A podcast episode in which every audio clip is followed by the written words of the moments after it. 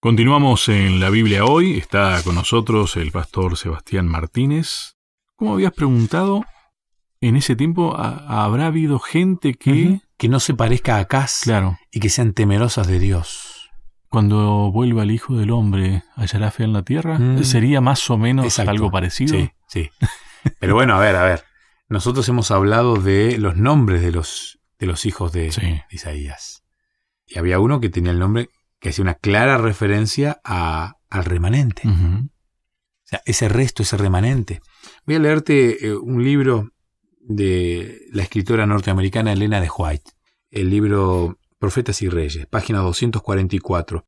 Dice, pero moraban en Judá algunos que se habían mantenido fieles a Jehová, negándose firmemente a practicar la idolatría. A los tales consideraban con esperanza a Isaías, Miqueas y sus asociados, mientras miraban la ruina labrada durante los últimos años de Acaz. Su santuario estaba cerrado, pero a los fieles se le dio esta seguridad. Dios está con nosotros. Te pregunto, tal vez para ponernos en contexto, ¿qué era lo que estaba haciendo Acaz en el pueblo? Porque tal vez uno dice, bueno, idolatría, y hoy día podemos pensar en cualquier cosa como idolatría también, pero ¿qué es lo que estaba sucediendo? Él había llegado a cerrar las puertas del templo, digamos, ¿no? Sí. Seguimos en el capítulo 7 ¿no? de, de Isaías y allá por el versículo 17 y hasta el 25 se nos va narrando la historia de cómo Acaz empezó a adquirir más cosas de los pueblos alrededor. Cuestiones que tienen que ver con idolatría. De hecho, la Biblia dice que llegaron a hacer sacrificios de hijos. Algo que sí era normal en los pueblos que estaban alrededor. Claro. Algo que suena aberrante. Sí, Pero para esa cultura era ofrecerle un hijo a un dios. Entonces, el pueblo dirigido, comandado por Acaz, y también esa es la otra, ¿no? Eh, muchas veces a quien, a ver, Dios tiene sus Acaz, sus mini reyes. Tal vez estoy hablando de un papá que es el líder de la casa, o a una mamá que es la líder de la casa, porque a veces la mujer tiene más cualidades de líder inclusive que, que- que el marido, y que no está mal tampoco. No está mal, tanto hombres como mujeres son líderes, y tal vez estoy hablando de alguien que es un líder en su grupo, en su iglesia, y hablo de cualquier iglesia, entonces muchas veces uno tiene que ir tomando decisiones, porque las decisiones que uno toma cuando uno es líder, cuando uno es papá, cuando uno es mamá, terminan haciendo que los que están este, subordinados, por decirlo de alguna manera, pero Sí. que están con vos, se vean influenciados por cuestiones que no deben. Los que están aprendiendo. Exactamente. Porque Acaz era el rey, y el rey no era. A ver, ya hemos hecho la distinción que hay entre sacerdote, profeta, rey. No es lo mismo. No es lo mismo ser un sacerdote que ser un profeta. Isaías era profeta, pero no era sacerdote y no era rey. Hubieron otros reyes. Ahora estamos hablando de Acaz. Y Acaz tenía una, una responsabilidad. Acaz debía velar por su pueblo.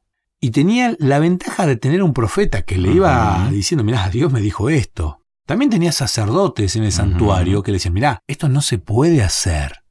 Porque ya estaba escrita parte de la Biblia, y ellos tenían parte de la Biblia, y Dios les había dejado tradiciones escritas, pero además de, de estar escritas, ellos vivían ciertas tradiciones que les permitían estar en contacto directo con Dios, el tema del sacrificio. Sí, sí, sí. Ahora Acaz elige, y esto está narrado en el capítulo 7, ir contaminándose con los pueblos que están alrededor. Y hasta, mm, bueno, él hace un pacto con el rey de Asiria, pero empezó a meter cuestiones del Eso se llama adulterar. adulterar. Exactamente. Adulteró la religión, adulteró la vida, adulteró al pueblo. Y eso le trajo una consecuencia que yo creo que nunca le terminaron de solucionar. Porque una vez que ingresó esto, una de las cuestiones que ingresó es el espiritismo. Que suena, que suena raro, es una palabra, no, yo no soy espiritista. si vos crees que después de la muerte hay algo, antes de la venida de Cristo, estás dentro del, del grupo de los que creen en el espiritismo. Por la palabra de Dios creemos que los muertos nada saben y que están descansando, durmiendo, esperando a Cristo. No lo- tienen memoria. no tienen memoria. Y entonces uno dice, bueno, pero yo no creo. Está bien, vos no crees. Yo el otro día quería mirar una película con mis hijos. Mm. Y la película claramente, un dibujo animado, claramente planteaba el espiritismo. Entonces, bueno, ahí tengo que ponerme a charlar con mis hijos. Claro. Uno no puede dejar como rey, como. Líder. líder, vamos a poner la Sí, palabra líder, sí. o responsable, uno no puede permitir que estas cuestiones que son ajenas a Dios y al pueblo de Dios contaminen. Y estoy hablando tal vez a un líder de iglesia, a un líder de grupo pequeño. Algunos le dicen célula. Tal vez vos sos el líder de tu célula, de tu grupo pequeño, de ese grupo. Y Dios te dio esa responsabilidad para que vos estés velando por aquellos. Acá no lo hizo. Acá se empezó a tomar y adquirir y llegó un momento que había contaminado al pueblo. Parecía religión como Dios manda, pero no era. Esto es como las zapatillas que son imitación, ¿no? parecen, parecen que son, Sí. pero cuando vos las empezás a usar, te das cuenta que no son. Es como una relación adúltera. Exactamente. Parece amor, pero no es. Exactamente. No es casual que Dios utilice la figura de, de, de la esposa, de la novia. ¿no? No es casual. Tiene que ver con todo esto. Al rechazar la liberación gratuita ofrecida por Dios, Acaz se aseguró la derrota. Ujú. Anoté lo mismo. Y uno dice, bueno, pero Acaz vivió hace 2700 años. O sea, es la misma situación cuando vos prendés el televisor y permitís que los ídolos que contaminan entren en tu casa. Es probable que no puedas evitarlos. Es probable. Pero, por ejemplo, me imagino la charla que tuviste con tus hijos ahí, explicándoles de qué se trataba esto. Ujú. Vos no podés hacer que dejen de existir. Claro. O sea, la, la- la única solución sería llevarlos a algún lugar fuera de una ciudad y mantenerlos aislados completamente. Pero Dios dice, no, no, no te pido que los quites del mundo. Conservalos. Entonces uno, ante la música, ante la forma de vestir, ante la forma de hablar, que no se nos pegue la idolatría de los pueblos que están alrededor. Y no estamos hablando de del vecino, que lastimosamente no conoce a Jehová, porque el pueblo de Israel estaba en un lugar estratégico como vos mencionaste Sí. recién, y ellos, teniendo el Dios verdadero, estaban ahí para afectar a todos sus alrededores y que otros, los de Aram, los asirios, los sirios, los egipcios, vean al Dios Todopoderoso revelado en este pueblo. Entonces tal vez Dios te puso en ese barrio donde hay pocos cristianos para que vos seas un distinto, la sal, la famosa sal, la famosa luz del mundo, y para que otros vean a Cristo, al Salvador del mundo, a Dios, reflejado en tu vida. Tal vez vos decís, yo no me puedo, pastor, mudar, vivo, esta es mi casa y mis vecinos, pero puedes edu- educar a tus hijos, a los que están en- tu casa, para que no se contaminen con los vecinos, y hasta puedes influenciar poderosamente en tus vecinos para que ellos noten algo diferente en vos. Hay un juego ahí entre lo centrífugo y lo centrípeto, ¿no? Exactamente. Porque cuando tu relación con Dios es, es tan poderosa, lo centrífugo sale, ¿no? Y, y vos salís a, alrededor a, a contagiar. Y eso lo va a ver el hombre de la ferretería que te va a vender los clavos, el del almacén, el de la verdulería. Lo va a ver el barrio entero. Pero Judá ahí lo que hizo fue cambiarle lo- los polos, ¿no? Empezó a centrifugar al revés. Entonces todo se fue, lo de afuera fue entrando. Exactamente. Aberraciones, porque Ujú. matar a un, a un hijo, ofrecerlo en sacrificio, era una aberración. Y dos cuerpos no pueden ocupar un mismo lugar, ¿eh? No, no, no, no. O es Dios o es el enemigo.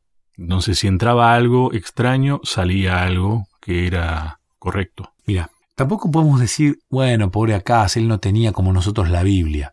Antes de Acaz habían existido otros reyes, y hubo uno que se dedicó a escribir muchos salmos, Mm. y nos regala un salmo que es el 118.9, que dice, mejor es confiar en Jehová que confiar en príncipes.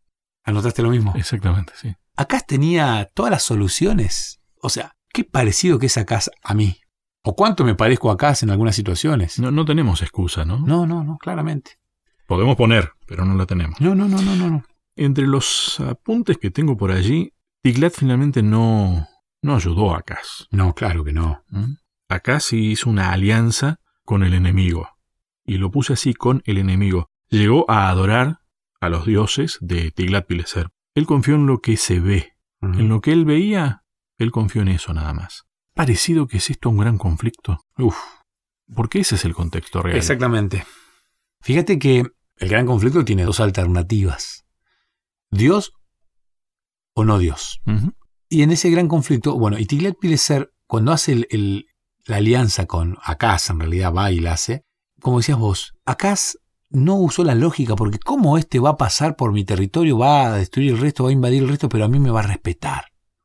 ¿En qué cabeza puede uno pensar, decir, mira, yo escucho esta música, yo miro esto, total, no me va a contaminar el cerebro? A menos que yo crea que yo puedo. Y el yo está tan alto que donde el yo habita, no habita Cristo, no habita Dios. Y es más, hasta yo creo que Dios está conmigo Sí, y va a hacer lo que yo diga. exactamente. Cuanto yo, ¿no? Qué práctico esto, ¿no? Cuando yo creo que esta música no me va a hacer daño. Qué ingenuo, qué ilógico. En ese contexto tiene mucha este, lógica que haya sacado las cosas del templo para pagarle a, a Tiglat-Pileser, ¿no? Porque, total, yo creo que Dios está conmigo. Algo tan aberrante. de acuerdo conmigo. O sea, ho- hoy esto a cualquier persona fiel, a cualquier iglesia, ¿eh? Nadie sacaría un micrófono de la iglesia, sacaría un parlante, un banco de la iglesia y se lo llevaría. ¿O sí?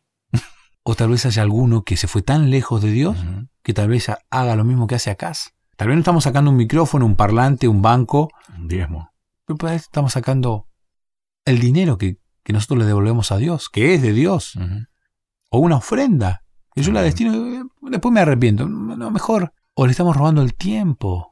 Interesante, ¿no? ¿Cuántos nos parecemos? ¿Cuán vigente, cuán actual es la Biblia? ¿Cuán lindo es el libro de Isaías? Porque está hablando del gran conflicto. Exactamente. Tenemos que hacer la última pausa. ¿Para dónde vamos en el último bloque? Vamos a hablar de temer a Dios. Bien. ¿Qué es el temor a Dios? Porque habla, capítulo 8. Vamos a tratar de explicarlo un poquito con la Biblia. Tratemos de entender. La última pausa, ya seguimos.